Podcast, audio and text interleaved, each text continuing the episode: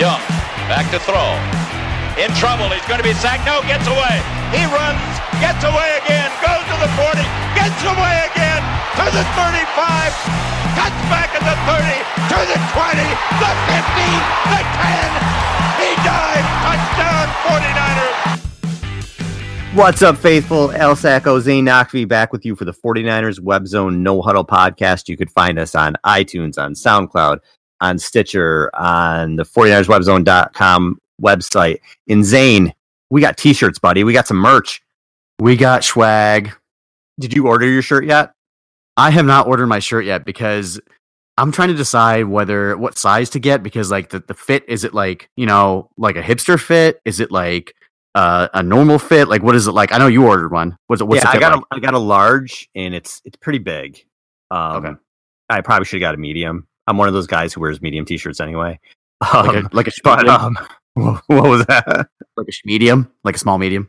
Yeah, yeah. So um, you know, yeah, sun's out, guns out. But um, yeah, so large was a little big, but for I know for all our listeners who can't wait to go out and, and order one, um, yeah, a large definitely fits like a large for sure. But it's just cool to have merch, man, and I'm I'm really excited about it. You know what else I'm excited about is, you know, we're doing this show and it's it's the end of May, early June here, and I'm like, dude, what are we gonna talk about?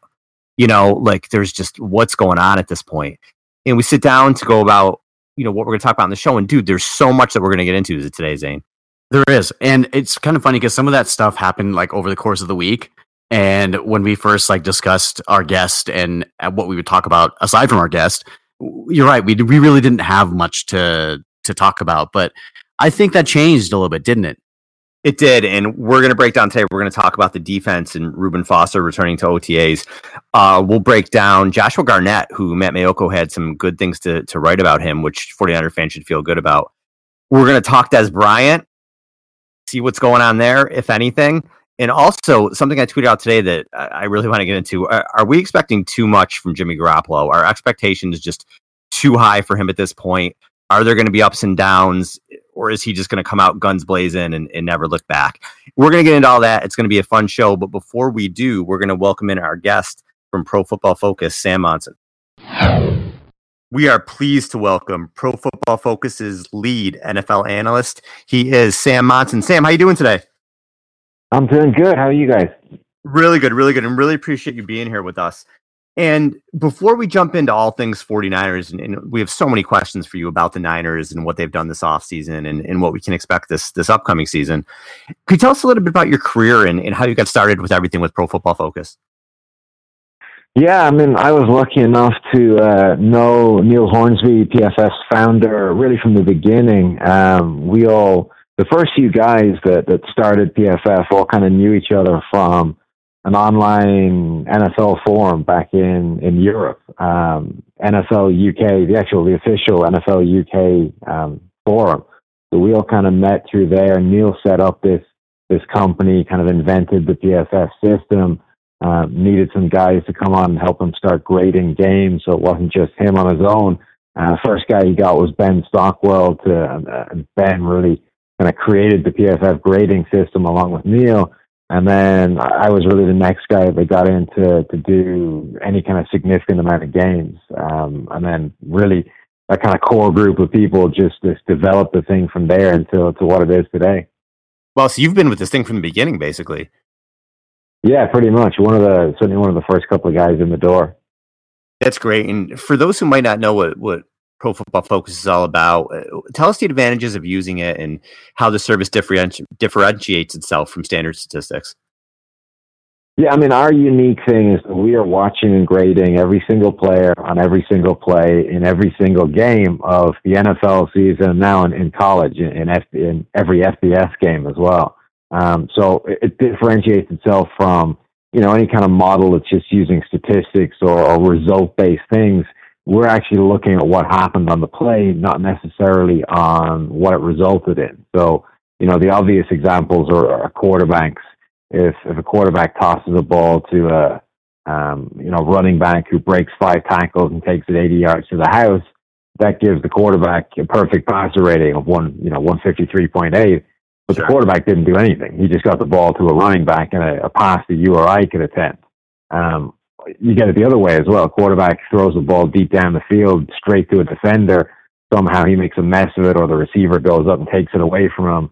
Um, you know, there's plenty of times where quarterbacks are getting credit for work other guys do, but also quarterbacks can throw fantastic balls. They're dropped. He doesn't get the credit for those. So there's a lot of times statistics will lie to you a lot. Um, so it's really important going through and, and actually grading what happened, and whether it's quarterback play, whether it's uh, running backs, offensive line. You know, there's times offensive linemen aren't responsible for sacks. It's on the quarterback or it's on the running back blowing protection. Um, so really our, our unique things that we're going through and, and quantifying all of these things that you can't get from just statistics. So in a given week during the season, how much film are you watching? Like how many hours does it take you to really, you know, be able to do your job? Yeah, I mean we've got a we've got a big team of guys, and, and each game, I mean each season we're adding more and more processes to what we do. So each game has an incredible incredible amount of man hours behind it by the time it makes the website. Um, and then we have this robust system of checks and balances. Pretty much every process we have gets double checked by somebody, and usually triple checked by a guy coming through and kind of adjudicating on the differences between those two guys we get a lot of NFL feedback as well in terms of reviewing our grades.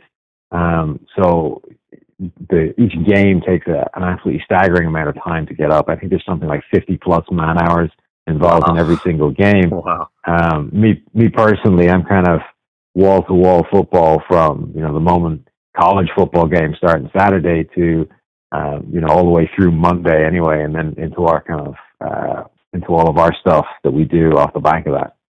Yeah, I had to give up college a little bit once I started really covering the Niners because I just I, I, didn't want to get divorced, you know. So I figured I yeah. kind of kind of had to pick and choose at that point. But yeah, but I love the work you guys do, and and I noticed in your draft review was you did a really good job on it, and you had the 49ers doing an above average job, and I, and I agreed with that. Curious what players in their draft class really stuck out to you as, as being possible impact guys right away. I mean, obviously, Mike McGlinchey should be able to hit the ground running and be a, a pretty impressive impact player. He's the top tackle on our board. Um, I think clearly the top tackle in this draft. He should be a guy that is, I think, good from the get go. He's extremely good at run blocking. He's a really good pass protector as well. It's just that every now and again there's a lapse or there's an ugly rep where he just gets beaten quickly. Um, so I suspect he'll play pretty well as a rookie, but there'll be some ugly plays on his tape as well. There'll be times where he just gets beat straight off the bat. Mm. And, you know, you're going to have to live with that and see if he can develop that out of his game the longer he plays.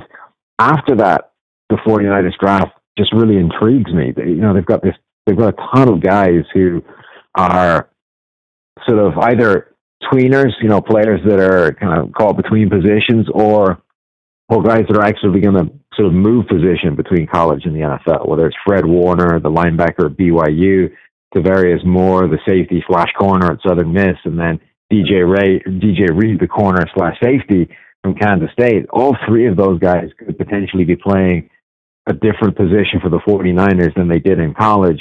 Um, Warner, because he played a position in college that doesn't really exist in the NFL, that kind of overhang walkout linebacker that's like a, hybrid between a linebacker and a slot cornerback. Um, he's going to have to play sort of more conventional NFL type position at the um, at the next level. And then the other two guys just intriguing me because I think the 49ers like them better within their scheme at the opposite position. You know, uh, more moving to corner from safety and then Reed moving to safety from corner. Were there any picks that you didn't like or even that you just felt were kind of head scratchers to you? Um, none that I didn't like. I thought Kentavius Street was an interesting pick in the fourth round. It's it's higher than we had him, but I actually kind of like him as a player, and that's mm. sort of independent of the fact that he, he tore his knee up in this pre-draft process. So, um, you know, even before that, I thought the fourth round is was pretty high for him. Um, then you add in that injury, plus the fact that again he doesn't really fit the the need that the 49ers had, which is finding a real solution, a pure edge rusher, a guy that can win right. speed on the outside. Street is another one of those guys who may be better inside as well. Um, you know, at best is going to be a kind of base, uh, a base um, end on, on on the first couple of downs, and then I think kick inside to, to rush the passer from the interior, where he's just he's built so incredibly powerfully. I think that's where he's going to win. So I, again, I think it's I don't hate the pick because I like the player. I think he's a, he's a good, talented guy. Um, and and I do feel sorry for him as well, tearing his knee up in that pre-draft process. I just think it's a really intriguing pick, given that it doesn't really um, fit the need that they have, and it's higher than I, I would have expected them to go. Did you like the Pettis pick in the second round? Because I feel like if you take a receiver that high, you're not taking him for the slot or to return kicks. It's somebody you want to feature in your offense and probably even eventually take over for Pierre Garcon. Do you think he can be that type of player? Um, yeah, I think he can be. I, I, think he's a talented player. He had a pretty good grade in PFF's system last year, um, an 82.0. Um, I, I think he's got enough skills that he could add to that receiving corps. And it wasn't. It was an interesting receiving group this year because there was no star. There was no surefire thing. Um, there was a bunch of guys I think that are capable number twos. Uh, I, I think he's in that group. He's a guy that should be able to come in and be a capable part of a uh, a receiving corps. But like pretty much every receiver in this draft, I don't think they're going to be the guy that becomes the number one and leads the line. And you recently wrote a piece on on how San Francisco can get the most out of Solomon Thomas that I really enjoyed, and I, I like Thomas. I think he's going to take a, a, big jump this year. I agreed with what you said about that he should be rushing from the inside, and it was interesting. Pro Football Focus gave him one of the best overall grades of any defensive lineman his last year of college. What were your expectations of him as an NFL player when he was coming out, and what were your overall thoughts on his rookie season? Yeah, we loved him coming out. Um, he was right up there among the top guys we've seen, um, among the best grades we've ever seen, and a huge amount of that was down to his alignment. You know, this was an interior player at Stanford. Ninety-one percent of his snaps were lined up on the inside, just just nine percent on the outside. Um, and I think a big part of one of the things we're doing at the moment is we're kind of going through all of our data with analytics guys and, and computer learning and, and, predictive data and trying to work out what exactly translates from college to the draft, uh, where the the indicators are and what you should be looking for. And one of the biggest things we're finding is that the correlation on how things translate is so much stronger when you're looking, you know, apples to apples. Guys that play one position in college and play the same position in the NFL um, you know, it's already a big enough jump before complicating matters by asking a guy to play a different position. Mm-hmm. So for a guy like, I mean, it's, it holds true for pretty much all positions, but for a guy like Thomas, I think a big part of how well he was going to hit the ground running in the NFL would be staying in the same spot. But the 49ers kind of reversed that. He was far more of an edge rusher uh, or an edge defender in, in, in year one than he was in college, 71% on the edge um, you know, compared with just 9% the, the year, his final year in college. So I, I guess if I'd known uh, before the season or before they took him that he would have been moved entirely to the edge, I would have been a little bit concerned of how that would translate. I just don't think he's that kind of player. Um, I think he is an interior guy, and the question would just be is he able to hold up on base downs given that he is a bit undersized for, for inside? The other question I have with that now is in today's NFL, does it even matter?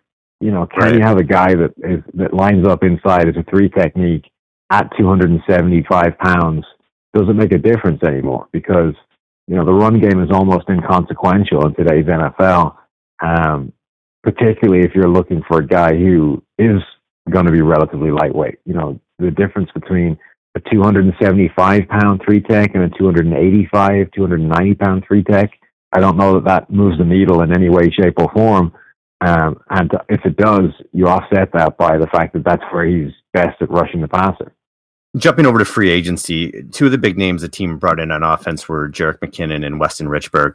What do you think of those guys, and what do you think they could bring to the 49ers on the offensive side of the ball? Yeah, Jerick McKinnon is interesting because um, last year was the, the first year he really graded well at PFF. It was like a 35 point grading jump under Pat Shurmur um, from the previous season and like a 10 point bump over the best year we've seen from him before. He was always a guy that had flash talent, but had never really put it all together. Um, but last year in, in that Pat Shurmur offense, he had career highs in uh, carries, in receptions, in targets, in touches, in broken tackles, in yards per carry after contact, um, basically set career marks in every single category you can think of. Uh, but it came within that Pat Shurmur offense, which which seemed to have a transformative effect on pretty much everybody. You know, Case yeah. Keenum had a career year out of nowhere as well. Adam Thielen, Stefon Diggs, obviously were monsters as well. Um, Kyle Rudolph was another guy that looked fantastic. David Morgan, their their backup tight end, looked great. So I'm curious to see how McKinnon does outside of that. But that 49ers offense, I think, is a schematically really nice fit for him. I think it's a great system for him to end up in. Um, and he definitely has talent. You know, we saw last year what he could do when he's playing at his best. So I, I like the fit. I'm just intrigued to see if he can pick up where he left off, given how beneficial that Shurmur scheme seemed to be for everybody. Uh, Weston Richburg, I think, is a really nice signing. Uh, he's a guy who, for a couple of seasons running, was a really good graded um, center, particularly when it came to pass blocking. Uh, over you know two seasons, he allowed just two sacks, two hits, um, and about 20 additional hurries, which are pretty good numbers, particularly the first two. And then obviously injuries kind of derailed his career and, and set him back a bit. But if you get him healthy, I think he represents probably a pretty significant upgrade over what they've had in the middle. Now, obviously, the centerpiece of that offense is, is Jimmy Garoppolo, and the expectations for him are just so sky high right now. Do you think what he did towards the end of last year is sustainable, or, or do you maybe see some ups and downs for him in his first full season as a starter?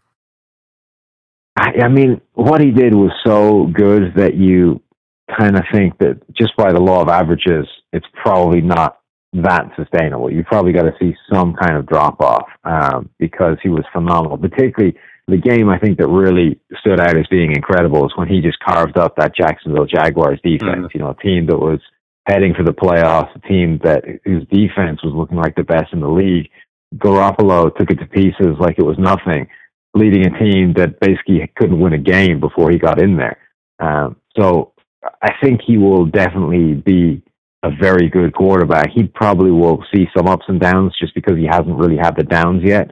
But he does seem to have this thing that a lot of quarterbacks have, which is you see some of these guys when they first get on the field and you just know almost instantly. And, you know, everybody is waiting.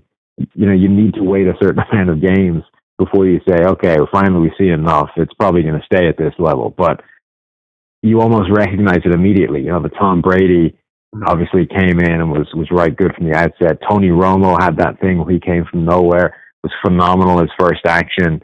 Um, obviously Russell Wilson, Dak Prescott, these guys seem to get it right from the get go, and, and Garoppolo has looked like that from the outset. Every opportunity he's had, he's looked fantastic, and the only caution has been, yeah, but it's only been two games, and okay, yeah, but it's only been five games. Like at some point, it's been enough games, and we, we probably need to accept that he, he is actually that good. He can play.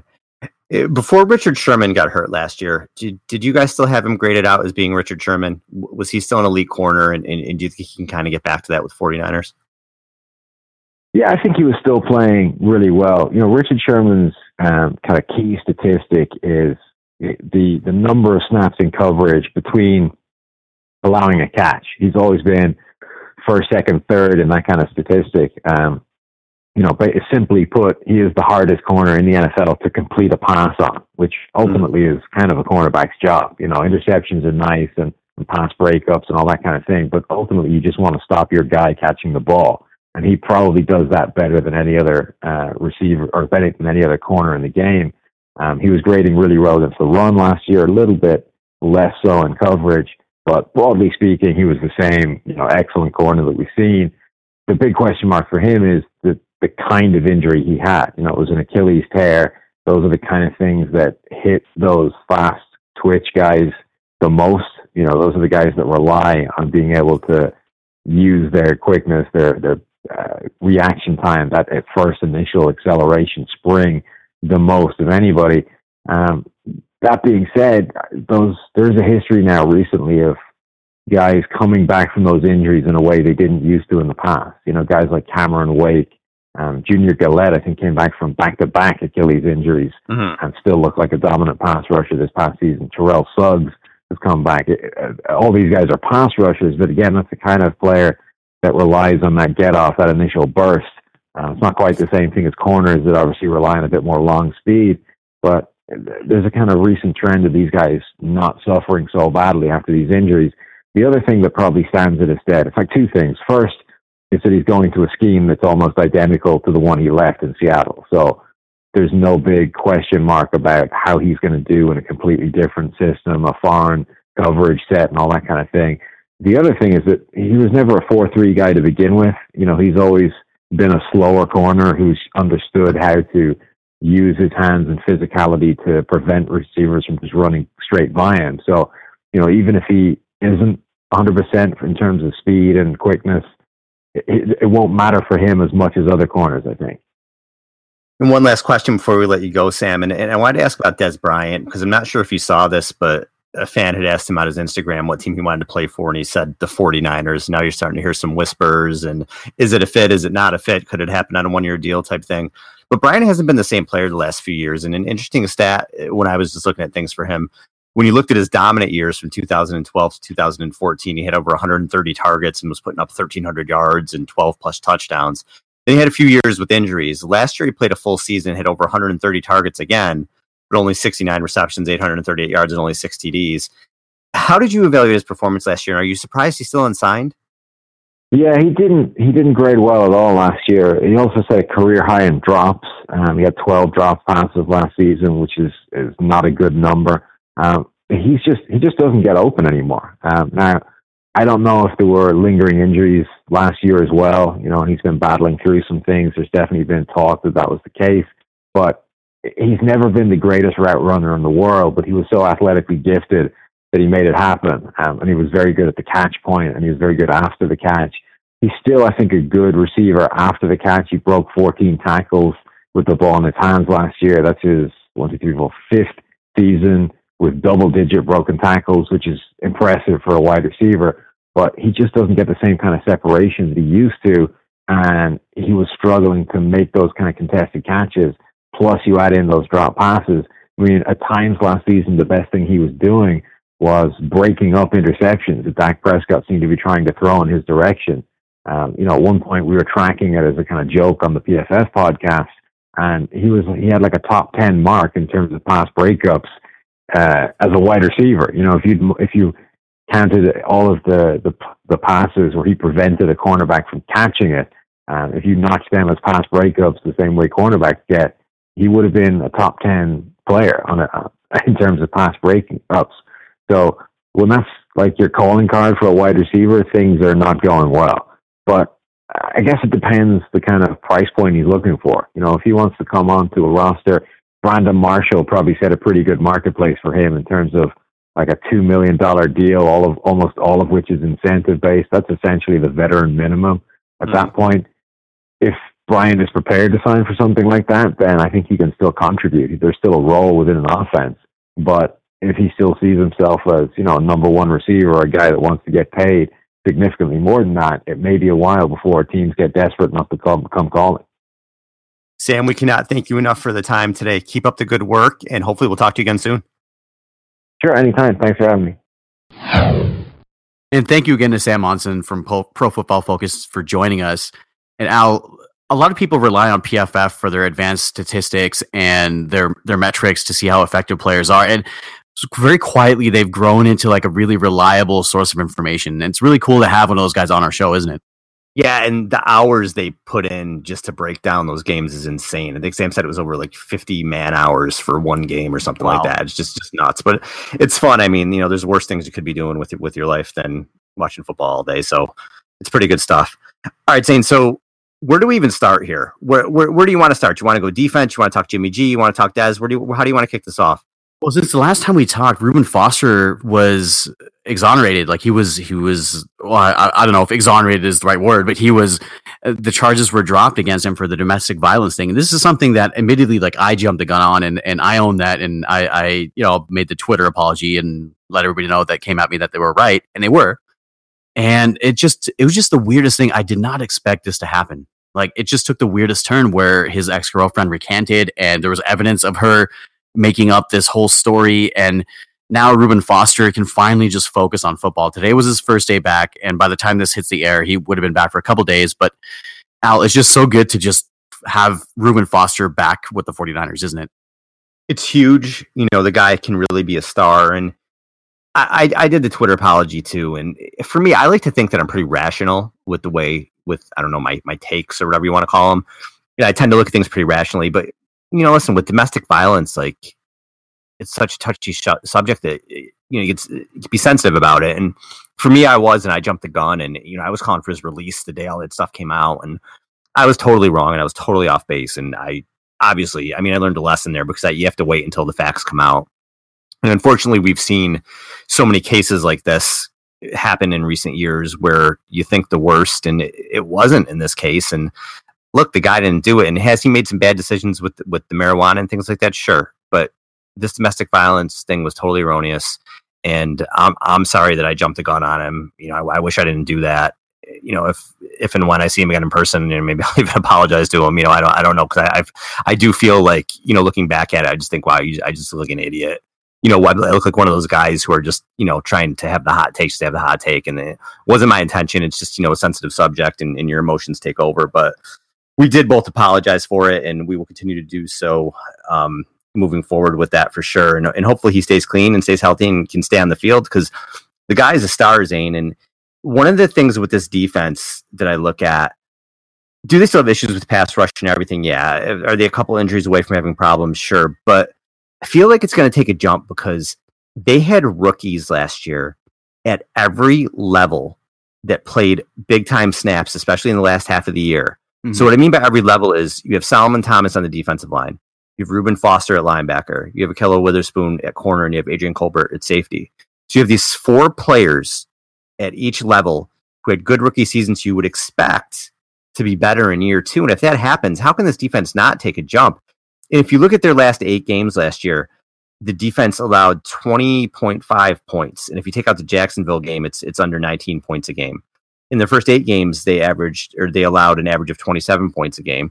And when you look at the breakdown, the last eight games for the defense, they allowed 20 points, 21 points, 24 points, 14 points, 16 points, 23 points, 33 points, 13 points. That's pretty good. And they were playing well even before Jimmy G came in and, and you know, dominated the time of possession. They were starting to come around a little bit.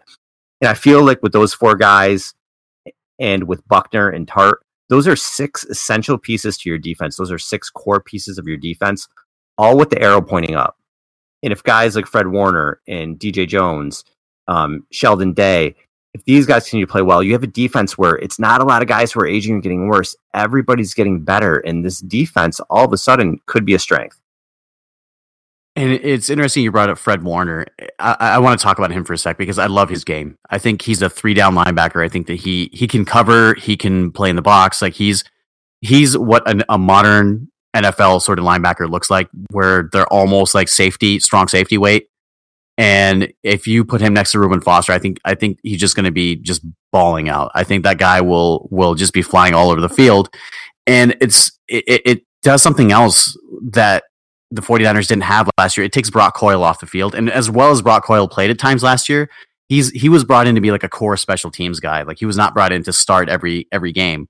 I mean, he only played because Malcolm Smith got injured. And on top of that, one of those guys that that is coming back from injury from last year, uh, Malcolm Smith. He's he's like your stalwart, the guy that knows the scheme the best, the guy that can basically be the the captain of the linebacker room and kind of set an example for the younger guys. He's coming back. Arik Armstead's coming back from injury. So it's almost like you're gaining two free agents uh, essentially for your defense that weren't there last year. Mm-hmm. So this whole defense is going to look it's going to look quite different than it did last year because you're going to get a full hopefully a full season of Tartt and Colbert at safety. you you have Richard Sherman obviously on the outside, a full season of Ahkello Witherspoon. Like if you look at who started the season last year for the 49ers, it was very different than who ended the season on defense and it was yes. mostly because of mostly because of injuries, a little bit because of ineffectiveness, but uh, it's just going to be a completely different defense this year. Er, I, I saw a report uh, today on Solomon Thomas and how Robert Saleh said that he's understanding what type of pass rusher he needs to be. I feel like he was just getting his feet under him last year, and and he's one of those guys that people think will make the next jump up. And if the 49ers can get some serious pass rush ability out of him, I think that it's going to be great whether it's from the outside or, or interior next to Buckner. I think that if they can get something out of Armstead and Solomon Thomas specifically along defensive line from a pass rush perspective, it's going to change their entire defense. And what Saleh said was, um, and uh, to quote him, the plan for Solomon is the same. He's on the edges during base downs. It'll come in and rush the passer on the inside. We're very excited about Solomon and what he's been showing. He's really starting to understand the pass rush part of it in terms of attacking half a man and taking away space with his get off. So it looks like he's going to be rushing from the inside on passing downs, which is which is good to hear because that's where he belongs on passing downs. And Sal also talked about the guys rushing as a unit, and Chris Kiffin, the pass rush specialist, talked about this as well. And one of the things he said that I liked is, you know, they're going to build around DeForest Buckner. He's sort of the best player on the on the line, and mm-hmm. they're going to build around him and sort of rush as a unit to let him get home a little bit more. He he led the NFL with 19 QB hits, but didn't get home a lot last year. So they're going to work on him doing that. So hopefully that will work, and they can rush as a unit because if they can get a little bit of pressure, wrote that an article about the pass rushes. It's not like they're far away. They're one guy being a little bit more disruptive away from a pretty solid unit because there are good players there. We'll see what happens. We'll see if they can get a pass rush. Are you sold on this Chris Kiffin thing? Do you think having a pass rush specialist really matters with the coaching staff, or is that a little bit overblown? The NFL coaching staff in general, I think, is overblown because you've got like the coaches, you've got the assistants, you've got the quality control guys, you've got like the equivalent of the guys that get coffee. Like there are literally like 20 to 25 quote unquote coaches on an NFL staff, counting all the assistants and all the people under them. So, uh, I mean, one more just to sp- specifically focus on pass rush is not a big deal to me. I think that that it would be nice to get something out of this pass rush, and and if it takes hiring a coach just to just to teach these guys new techniques and and get them to the next level, then I'm all for that. I don't know if you remember back in the 90s when Marquez Pope was was playing corner for the 49ers right after Deion left. He had a guy that would train like martial arts with him before every game. And he was like, oh, I didn't know that. I didn't know that. Yeah. And he was like with this guy every game. And the guy would take his pads out, and Mar- Marquez Pope is like punching them and, and dodging them and doing all this stuff. And that guy was hired specifically for Marquez Pope. So I think that and and Pope was a pretty good corner for for a few years for the 49ers before he got hurt. So I think that if that helps these guys get to the next level, then I'm I'm all for it. All right, moving on. I want to talk about this Dez Bryant thing. And I know some fans are probably like, "Oh, really, Dez Bryant?" But there was actually now, now for those who may not know the story, Dez posted some fan asked Dez Bryant on his Instagram what team he wanted to play for, and he said the 49ers. Now, so obviously when he says that, there's going to be like, "Oh, is it? You know, is anything going to happen?" Jennifer Chan from Niners Nation actually said today that she heard some whispers um, about Dez to the 49ers today at OTAs. Um, and I'll read, she did play it down a little bit with her um, next tweet, and I'll see if I could find that one. Um, she said, so somebody had said that they heard her say on Facebook that about the whispers about Dez, and she says, very unconfirmed, just a whisper. Can I, can I downplay it any further? Um, so definitely maybe just something she heard in passing, but it still gets you thinking. And for those who don't know, Jennifer Chan, by the way, is a very extremely nice person. For those who don't know her, Jen Jen Jen is a. I sat next to her in the press box. She's one of like the first like you know beat writers I met, and she was so nice and you know really like helping me through stuff. Stuff, great person. But anyway, um, she mentions this, and I'm thinking about Dez, and I'm thinking about this receiving corps. One, I don't see where he fits because the Niners are pretty like kind of like sneaky deep at receiver. And you look at they have Garcon, they have Goodwin, they just drafted Pettis. You have Taylor, you have Bourne, you have Richie James. It's kind of sneaky deep there. So you wonder if where Dez could fit. But then you start to think, okay, if this team is thinking playoffs on a one year deal for a contract like Brandon Marshall just kind of got, which is basically like Sam Monson said, it's like it's vet minimum basically with incentives. Why not take a shot, right? And I'm looking at Dez and I'm looking the way that he played. He's not the same player he was. And if you look at 2012 2014 Dez, he was dominant. Over 130 targets every single year 92 catches, 93 catches, 88 catches, over 12 and 1300 yards every year. His touchdowns 12 in 2012, 13 in 2013, 16 in 2014. So he's a monster. Now, the last three years, he hasn't been that guy. And in 2015, he only plays nine games, 72 targets, 31 catches, 401 yards, three touchdowns. Not a good season. Last year, 2016, this would be, he only plays 13 games, he has under 100 targets. He has 50 catches, 796 yards, eight touchdowns. Now, last season, so you see those, those other two years, okay, Al, he was hurt. Last season, he has over 130 targets again.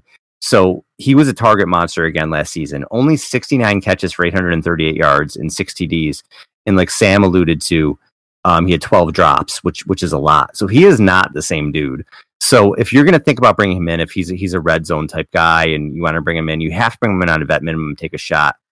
I just don't know if he fits on the on the Niners, and I don't know if I really want him to take snaps away from guys like Bourne, Taylor, Pettis, the young guys who I'm talking about, who who I would like to see on the field getting reps as opposed to maybe what could be a washed up Dez Bryant. If they get Dez Bryant, they're going to need like five footballs to be thrown around this in this offense. Like they, yeah, a lot of targets now. Yeah, they they don't have enough balls to go around to to satisfy all of these guys' target requirements and and to get them going because I feel like part of it is rhythm too. And if Jimmy Garoppolo has a good rhythm with the guys that already are there, then why would you want to upset that? I think this may be just a uh, scenario that they may be kicking the tires on him. And if they feel like he can be a dominant red zone threat and if they feel like he can come in and, and really dominate games, then maybe he's worth a shot because if you, if you think about it, they're, they're not like one dominant receiver away. But if they can fill that sort of dominant receiver hole, it's just one less thing for them to worry about next year because Pierre Garcon he signed that five year deal, but they, I believe they have an out after this year if they if they decline his option. So right, uh, right. They they may be monitoring that situation closely with his neck and his age and and his productivity. I think that there's going to be an opening next year for the, the, wide receiver one spot, and Dante Pettis is one of those guys that hopefully they think that can that can step up. But then you look at the rest of the receiving corps; it's like where where's the dominant receiver? Where where is that game changing ability going to come from? Is it going to come from Goodwin? Is it going to be Pettis? Is it going to be Garcon? So it's a good stable of wide receivers. It's not a great stable of wide receivers yet because we don't know what they can do with a full season full season with Jimmy Garoppolo. So I think that they're doing their due diligence, and I don't I don't mind it because honestly speaking, if if a guy of Dez Bryant's caliber was on uh, out there on the streets and they didn't kick the tires, I would be I would kind of be like, okay, well, you know, you're not really that good. Your roster's not that good to be not wanting to improve it, right? Like there's there's guys out there like Mychal Kendricks and Shane Ray and and uh, Dante Fowler that that maybe uh, maybe a fit, and they don't seem to be too interested, and we're asking why. Well, why isn't it any different with Dez Bryant? I feel like he can have a good impact given the right situation, but uh, you know, I just I don't know. I, I don't really see where he fits in. I don't see how they can push everybody else down the depth chart, especially after drafting Dante Pettis. Like Dez Bryant was already a free agent when the draft came around. So if they wanted him, why did they draft Pettis? I, I don't see the fit. I just, I literally just think this is just them doing due, due diligence. You're probably right, and and they'd be nuts to, like you said, to at least just not take a look, you know, to say can this guy help or whatever. So we'll see what comes of it. It's fun to talk about because he's a name, you know. And then you hear things today, like there were some whispers, and again, it's May, June, you know, there's nothing going on. So when you hear something like that, the story can take off, and it's fun to banter about. But in reality, uh, you know the odds of it happening. But and and throw a stat out at you here too. From 2015 to 2017, Dez Bryant's played 38 games, has 150 catches for 2,035 yards and 17 TDs. Pierre Garcon's played 40 games, has 191 catches for 2,318 yards and 9 TDs. So other than touchdowns, Garcon's actually been a lot more productive than Dez. So take that for what you will, but maybe the Niners already have you know that type of number one type guy or whatever in, in Garcon and and what they should do on the other side is is develop guys like Goodwin and Pettis and Bourne and maybe for the red zone rely on their tight ends, rely on Celek, rely on um oh my god, how did I oh my god, I almost forgot George Kittle's name. rely on Celek, rely on George Kittle. Uh, I got too many names in my head.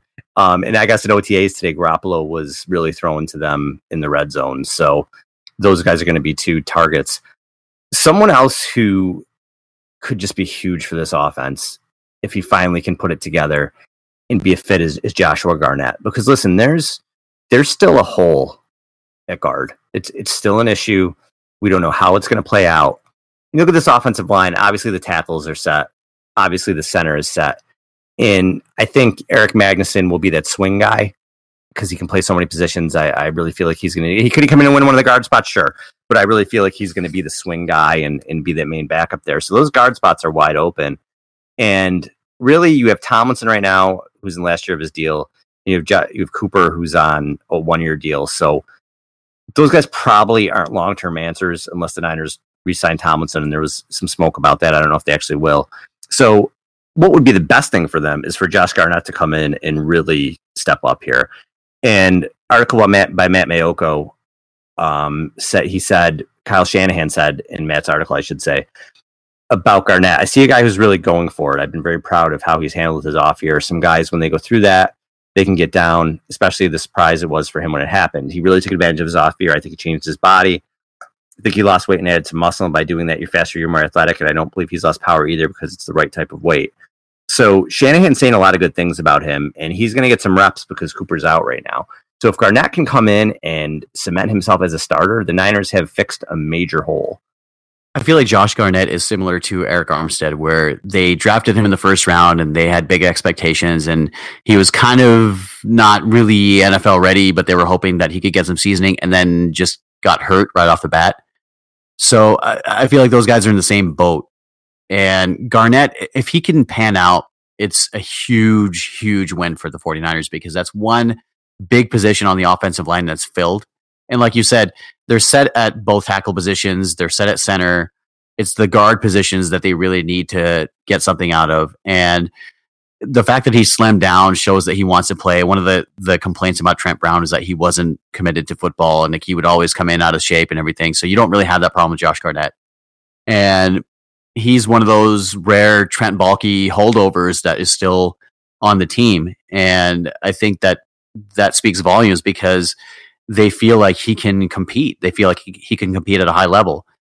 And we're going to see this year. I think this is a make or break year for him. And it sounds odd because the guy was just a rookie a couple years ago, but I feel like this is a make or break year for him in this system because the Kyle Shanahan system relies on smaller, quicker offensive linemen. I believe uh, there was a report that Joe Staley played last last year at the end of the year at under 300 pounds. He was like 295, which is unheard of for for a left tackle, which is crazy. Right. But because of the system that they play in, they demand more athletically out of their offensive linemen than other schemes would. So I think that he's on the right track by by getting into better shape.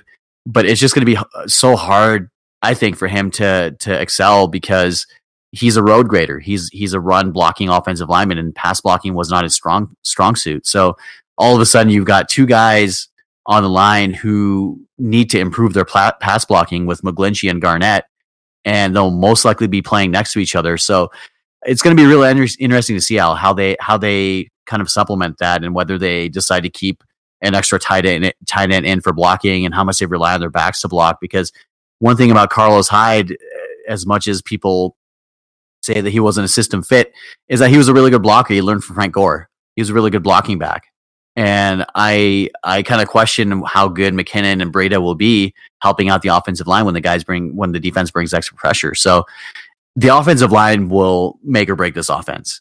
And it, it doesn't matter how good Jimmy G throws it if he's if he's on his back, right? So he has to stay healthy, he has to stay upright, and it starts up front with the offensive line. I'm a little worried about that, especially because you know we've mentioned it on the show with McGlinchey. It's not fair to him to say that he's going to come in as a rookie and, and can be as effective as Trent Brown. Trent Brown's one of the best pass blocking tackles in the league.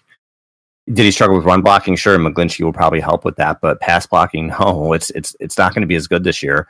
If it is, I'd be shocked. And I'm not saying he can't get there, but again, not fair to ask him to be there this year. And if if the guard next to him is is not doing well, uh, that's a little scary. It, it is a little scary. To, and I know Garoppolo's got a quick release, but if if that pressure's coming, you know, like you said, he can't do much on his back. And I want to talk about with Jimmy Garoppolo. And I know he's a savior and everything. And look, I I love Garoppolo as a player. I think he's going to be a Pro Bowler. I think in Kyle Shanahan's system, he's going to put up huge numbers. But the expectations for him right now are I mean, dude, they're off the charts. I mean, everybody, everywhere you look, it's it's Jimmy G this, and he's going to do this, and he's going to do that. And I guess my fear with it is that the expectations are so out of control that I just hope people are patient if there's a few bumps in the road because I think the end results are going to be worth it. But I can just hear the overreaction now if he goes to Minnesota. Who listen? The Vikings could be a 14 and 2 team this year. I mean, the Vikings are good. So mm-hmm. Let's say the Niners go to Minnesota and they lose, I don't know, 27 to 13 and Jimmy G throws a couple of picks. Is everyone going to, you know, is the overreaction going to start? Oh, he's, you know, he's not as good and the league caught up to him. But that stuff's going to happen. And you saw last year too, Garoppolo's got some gunslinger in him, doesn't he? And mm-hmm. he's not going to come in, certainly not next year, and be an Aaron Rodgers or Tom Brady where he has 35 touchdowns and five interceptions or whatever the hell those guys do. It's ridiculous the numbers they put up.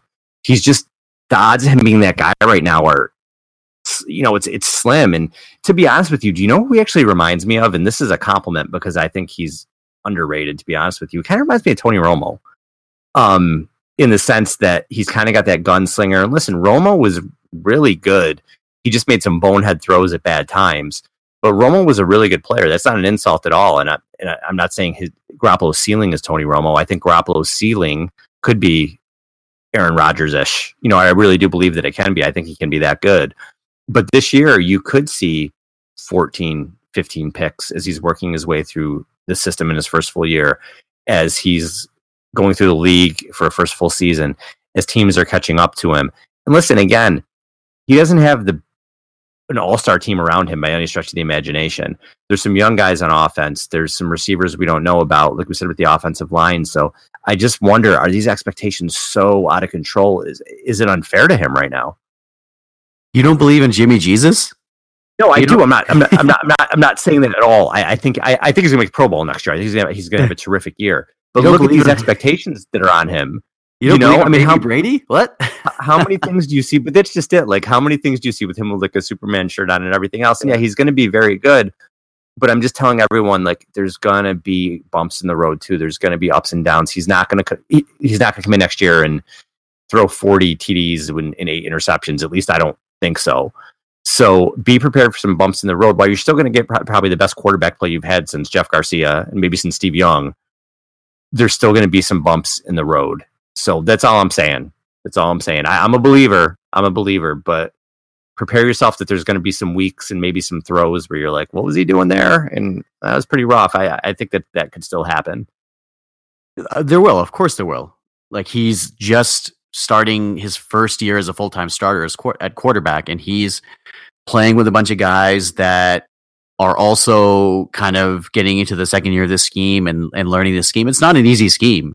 It, like Chip Kelly's scheme was very, very simple. And guys were able to step into that. It was it was not a hard scheme to learn. And it was just like his scheme was was so simple that the NFL figured it out within a few years. But I, Kyle Shanahan's scheme is is very complicated. It's not an easy scheme to learn. And I think that the players know that. And I hope that the fans know that because this is a process. This is not going to happen within one year or two years. They're not, I mentioned earlier, they're not one or two players away. If they were one, one or two players away, then yeah, I'd say they need to take the next step. But you see a lot of this is is also national media hype as well, like the ESPNs of the world and right. the pro football talks of the world talk.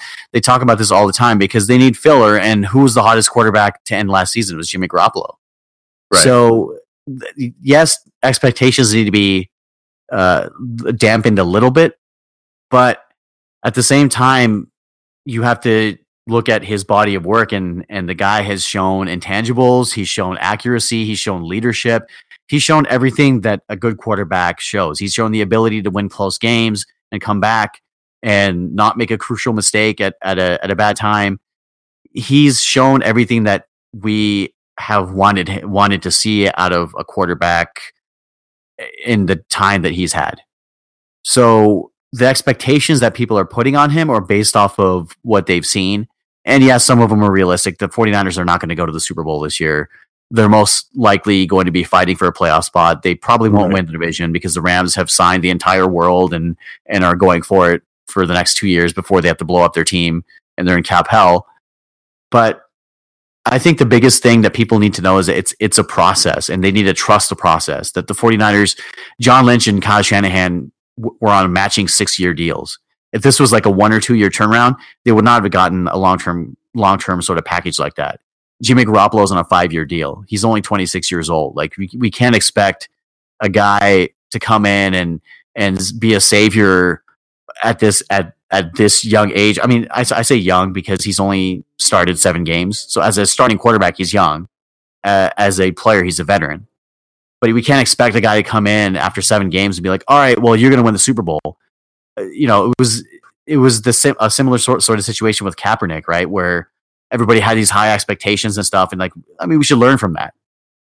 We should know that the league adapts. We should know that that schemes change and players change, and and basically that it's going to be a process. It's not going to be like a, an overnight thing. So I have that same sort of worry too. I have that same sort of expectation that he's going to lose some games and people are going to jump ship and be like, oh, well, they paid him all this money, specifically the, mas- the national media, because that's like hot take central. That's what they operate off of these days. And I really think that it's it's just going to be one of those situations where it's going to be a transition year. He may not put up huge numbers and may not make the Pro Bowl, but like you said, I think that he'll play quarterback better than we've seen in the past four, five, six, seven years. And what I like though, like you said, I, I think this year is a building year. I think this is the year they're going to be building towards being really good in 2019. They're going to be good this year, I think they'll be in the playoff hunt probably maybe could even get into the playoffs with, with some breaks. And, and, if mm-hmm. Garoppolo is as good as advertised, they you know they probably won't the playoffs because he can carry the team based on what he did last year. But they're building, building, building. I hope they're going to be in the 8, 9, 10 win range next year, and then in 2019 take that jump. You look at the guys that are in this locker room and how close this locker room is, and the type of guys they've brought in. Just for the most part, really classy, team oriented guys, and uh, Eric Branch wrote an article, and Robbie Gould said said in it, it's probably the best locker room he's been in, in his 14 year career. That, that, says a lot. You know, Gould's been around the NFL for a while, and, and Joe Staley echoed that. And Joe Staley's talked so much about how he can't wait for next year, and it's one of the years he's looking forward to the most out in his whole career. They have guys who are buying in. They have guys right now who want to be 49ers who are really buying into this team aspect. They're hanging out outside the field when you get a close knit locker room like that, that's going to show on the field as well. You know, guys are out there playing for each other. So that's a good sign. And, and everyone talks about what a leader Garoppolo is. He's a born leader. He's he's natural at this, and he does. He seems like a natural passer. He seems like a natural leader. The guy's got everything going for him. I'm just saying, even with the best, it it takes time. You know, it, may take this year, next year before this team is really to the Super Bowl contender. But we'll see, man. They are definitely moving in the right direction. It's a fun thing to see. And hey, even if they don't go to the Super Bowl this year, they'll at least have those throwback uniforms to the Super Bowl year, right? That's fantastic, man. It was I pretty cool. Love that. When they, I had a hunch that they were coming out with those, and I, I tweeted the the night before that it's most likely those uniforms.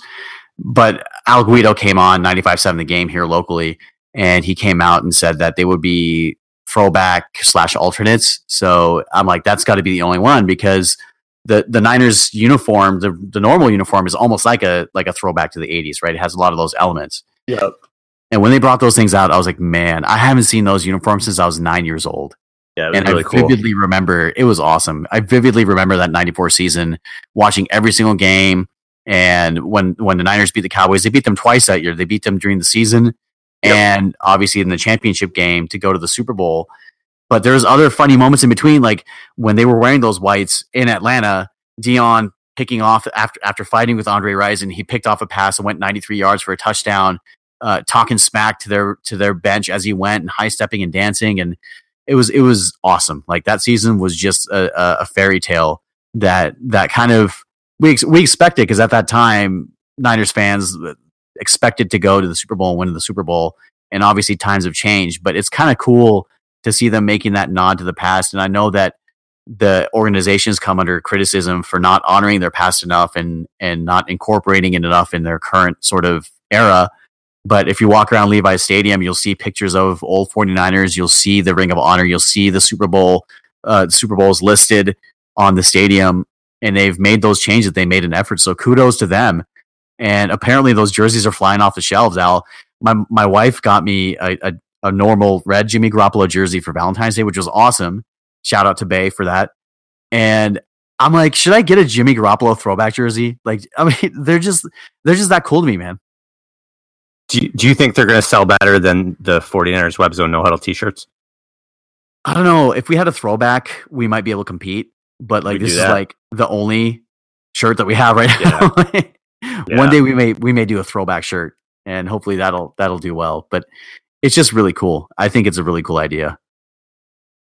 The throw our our shirt or the throwback jerseys? Oh, both. I think it's. I think both are great ideas. We're literally the only two people on earth who care about our shirts. I think. Yeah. I think, I think. I think it's just me and you. Yeah, I think we're the only two people that will that that will have ordered them.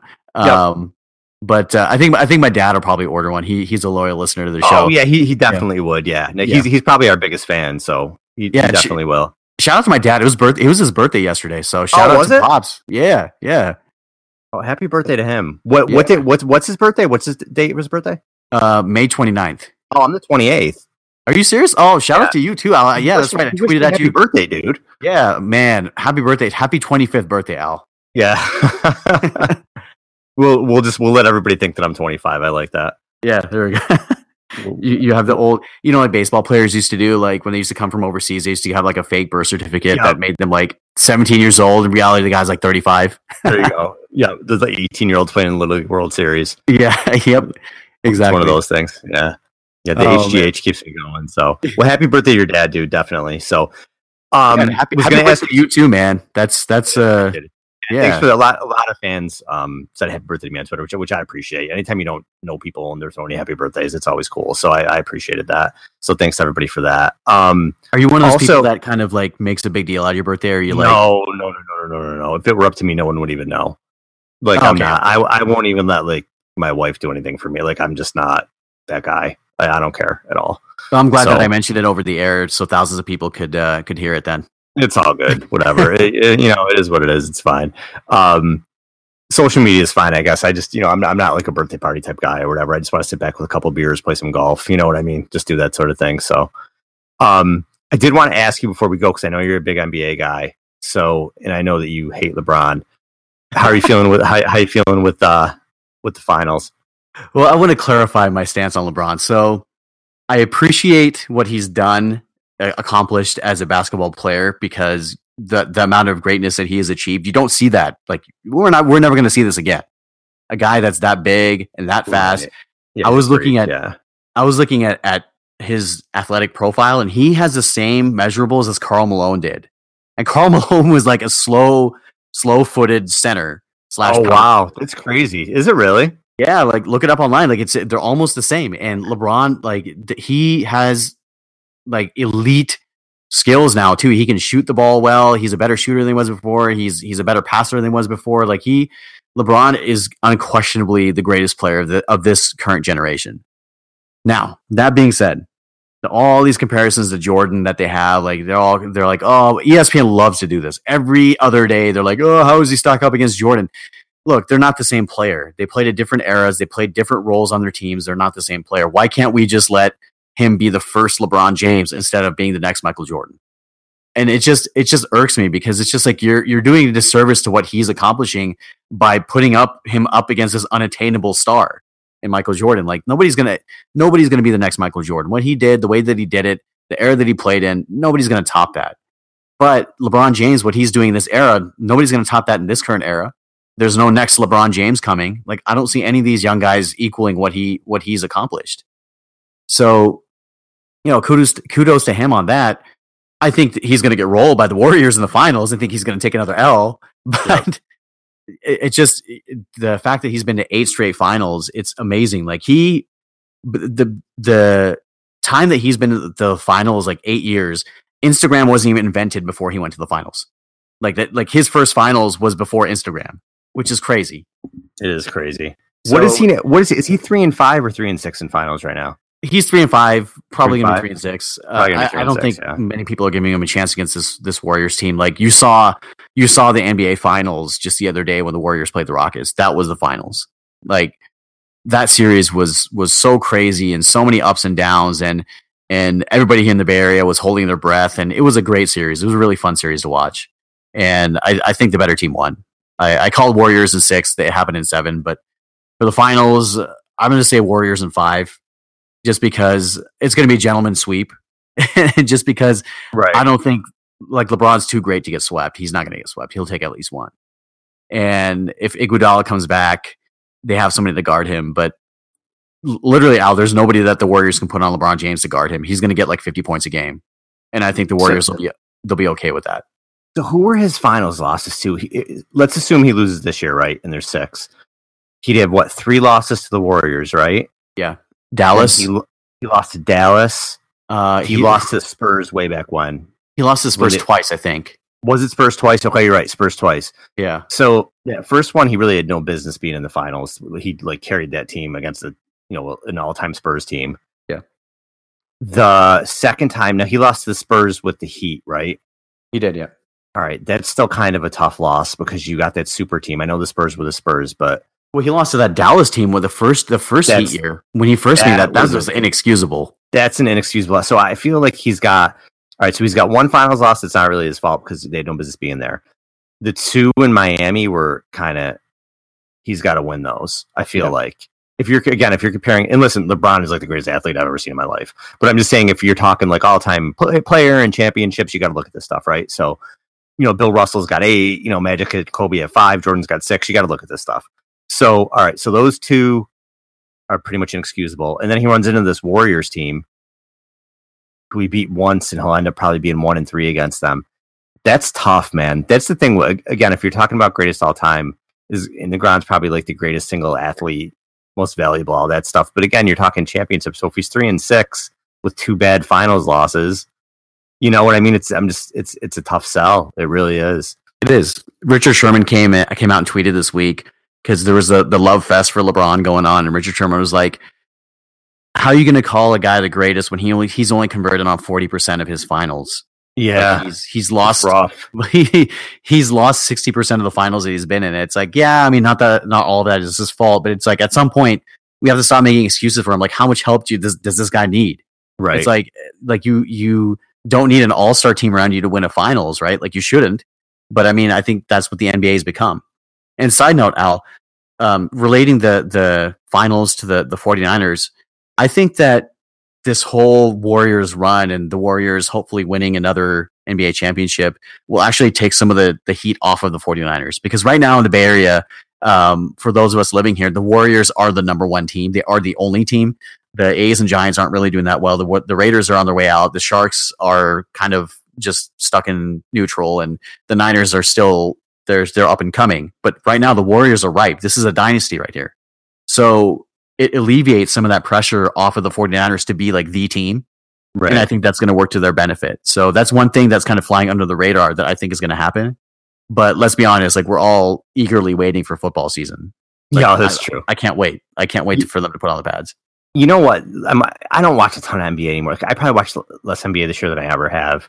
I just have a hard time with the league, the way basketball is played. Yeah, I don't know. I, it doesn't hold my attention, but I'll get into a little bit in the playoffs. So I'm watching a little bit of the, of the Warriors and the Rocket series, and number one, the Warriors are one of the funnest teams I've ever seen play. I mean, they're so much fun to watch. You know, I don't. I'm a Lakers fan. I don't care about the Warriors. I mean, I like that they're winning because it's a different team to have a dynasty. Usually, it's the same teams, but so I like that they're going on this run and they're so much fun. You know, Durant's fun to watch and Curry's awesome, and you know Klay Thompson can get hot and they're bombing all these th- these threes and it's great.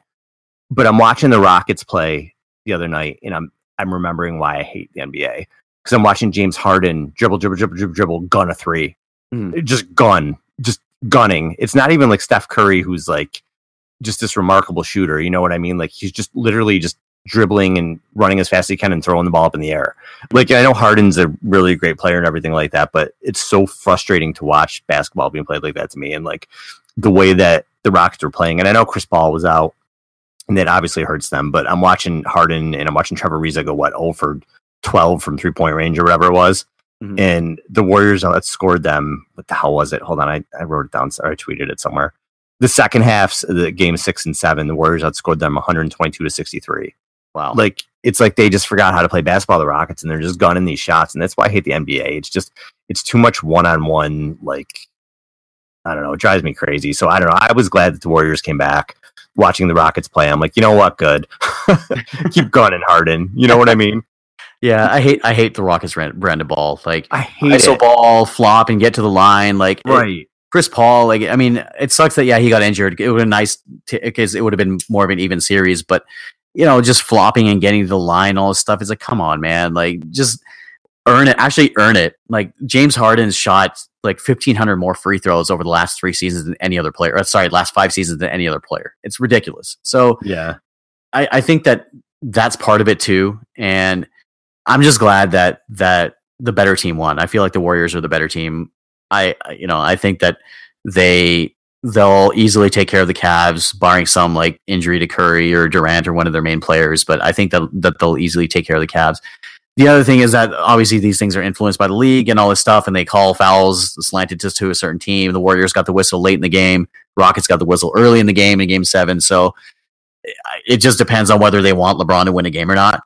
honestly, I'm not much for tinfoil hat theories. Yeah, no, I know what you mean though. But I think that uh, you know whether they want him to win a game or not. And uh, by the way, Al, the N- the NHL Finals, the Stanley Cup Finals are on too. I know I know we're we're going long here, but I, I just want to point this out. the Las Vegas Knights. For those of you who haven't seen it, watch their intro of their game one for the Stanley Cup Finals. Just Well, I, watch. I, didn't- I didn't see it. I'll check it out. it's literally it's you're gonna look at it and be like, man, this is so Vegas.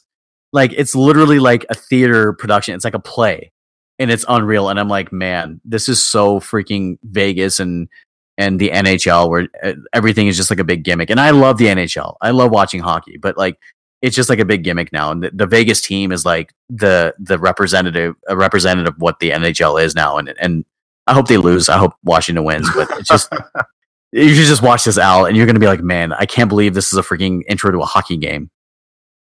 Do you want to talk about how the Yankees are 18 games over 500 at the end of May? You want to talk about that for a little No, while? No, screw them. No, screw No, the Yankees. yeah. No, Aaron Oh, Judge, Gleyber Torres, no, none of that. Evil Empire. Oh man, Uh, I I gotta I gotta start doing Yankee stuff. I'm a big Yankees guy too. get, get a Yankees podcast going, man. Do it. Yeah, maybe I mean, you know what? Maybe I will. Maybe I will do something like that. Call it call it something cool like the Suicide Squeeze or something like that, or like I, I'm gonna quit and I'm gonna start covering the Yankees. I think no, man. You have I to stay, you have to stay on this, man. I'm way too lazy f- for baseball. Football, it's like once a week. You don't have to work that much. You know what I mean? Yeah, exactly. And, like every day. I'm too tired. I'm too and by the way, for those of you who, who may be wondering, like sometimes you'll hear Al on an interview by himself. Sometimes you'll you'll hear uh, like both of us. Basically, we try to work around our guest schedules, and some of these people are on the East Coast, some are on the West Coast, and for those on the East Coast, it's a little bit easier for Al to to interview because I'm at work during the day. So uh, you know, we we come up with the questions, and and sometimes like you just have to roll with whoever's free at that time. So appreciate Al for all those times that he's had to go solo. Uh, and uh, thanks, man. I mean, you've you've been picking up this team. You've been you've been Oh, running stuff. dude. Hey, sometimes you know I'm getting ready for bed and you're stuck in traffic. You know what I mean? So like, just the time difference. So Yeah, exactly. But you know, it's all good, man. You know, and you get there when you can. Yeah. You contribute a little bit, Zane, Yep. here and there. I, I, I try. I try. You try. All right, we're rambling. We gotta go here. So, all right. Well, you know what? Before we do the, we're we, we're pretty versatile, dude, with the sports pod. We could do like a sports podcast. I, I would like that. That would be cool. Like, I mean, is that something Niners fans would want, or they just want Niners stuff? Probably just sure. Niner stuff, but we could do like an NFL show. We could just mix in sports. Like we could, you know, I don't know. Just, we could branch out a little bit here. Yeah, let us know what you guys think. Let us know if you guys want us to just shut up and talk about the Niners. Uh, what's the line now? Shut up and what was it? Shut up and dribble. Shut up and talk talk about football. Talk about Niners. Maybe we could. Maybe we could do like you know a little bit of Niners and then do some NFL stuff, just some overarching NFL stuff. I don't know. Yeah, hit us up on Twitter, guys. Let us know. Uh, let us Yeah, know what you want, want us to do. Like this is this is your show for the fans, right? This is for you guys. It's not it's not just for me and Al just talking on on, on what we want to talk about. We we take your feedback and we incorporate it into the show. We want to give you guys what you want to hear. And then we make T-shirts that only we're gonna buy. Yes, that too. All right, dude. Let's end this thing here. Let's wrap it up. For Al Sacco and Zane Nakvi, thank you for listening, and we will talk to you again soon. Happy birthday, Al. Thanks, man.